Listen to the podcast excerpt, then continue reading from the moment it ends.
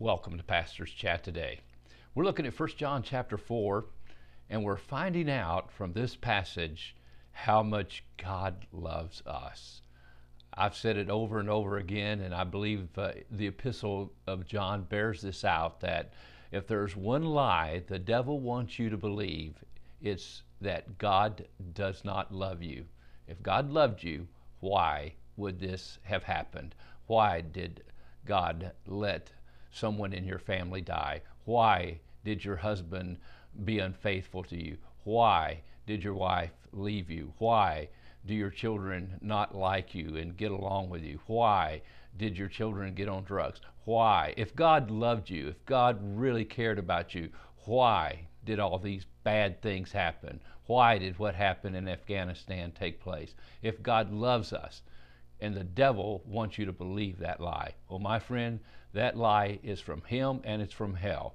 God loves you. How do we know God loves us? And that's this passage of Scripture. Remember, three things John is trying to tell us how God loves us. First, the very nature of God is love. What God is love. We've been studying that. Secondly, what God did for us. God sent His Son because of His love. And then what God is doing right now for us, we're going to see in this passage, His Holy Spirit is right now abiding in us, showing us and expressing and manifesting the very love of God in our hearts. Boy, please grab that. And I'm going to say it over and over again these next few days.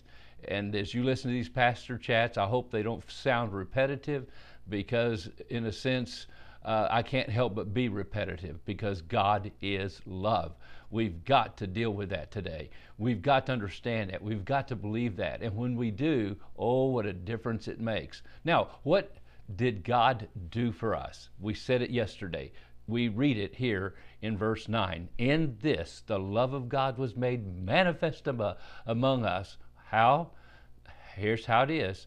That God sent His only Son into the world that we might live through Him.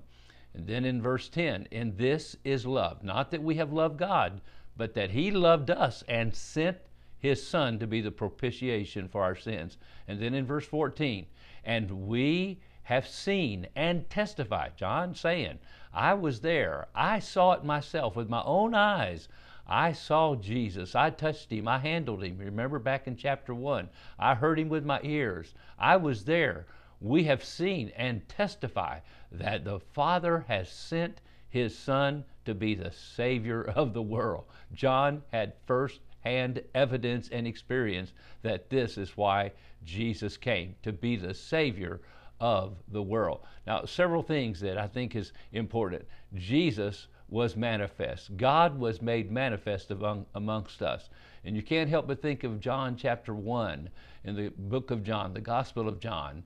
The Word was made flesh and manifest, dwelt, tabernacled among us, and we beheld His glory.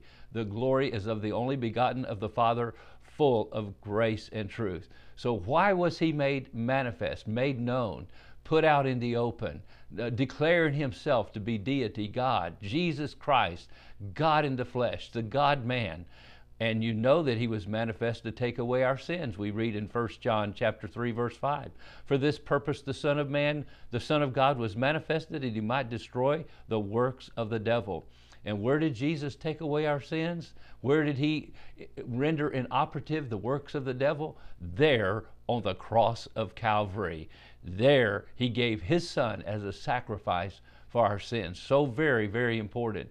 Now in this passage here, when we read, and this is the love of God, He sent His Son, and then in verse 9, He sent His only Son, His only begotten Son. This is the only place in the epistle where Jesus is called God's only begotten Son. And that title used here in John's Gospel, and also in John's Gospel, John 1:14, means unique. It's the only one of its kind. The fact that God sent His Son into the world is one evidence of the deity of Jesus Christ. Babies are not sent into the world. Babies are born into the world.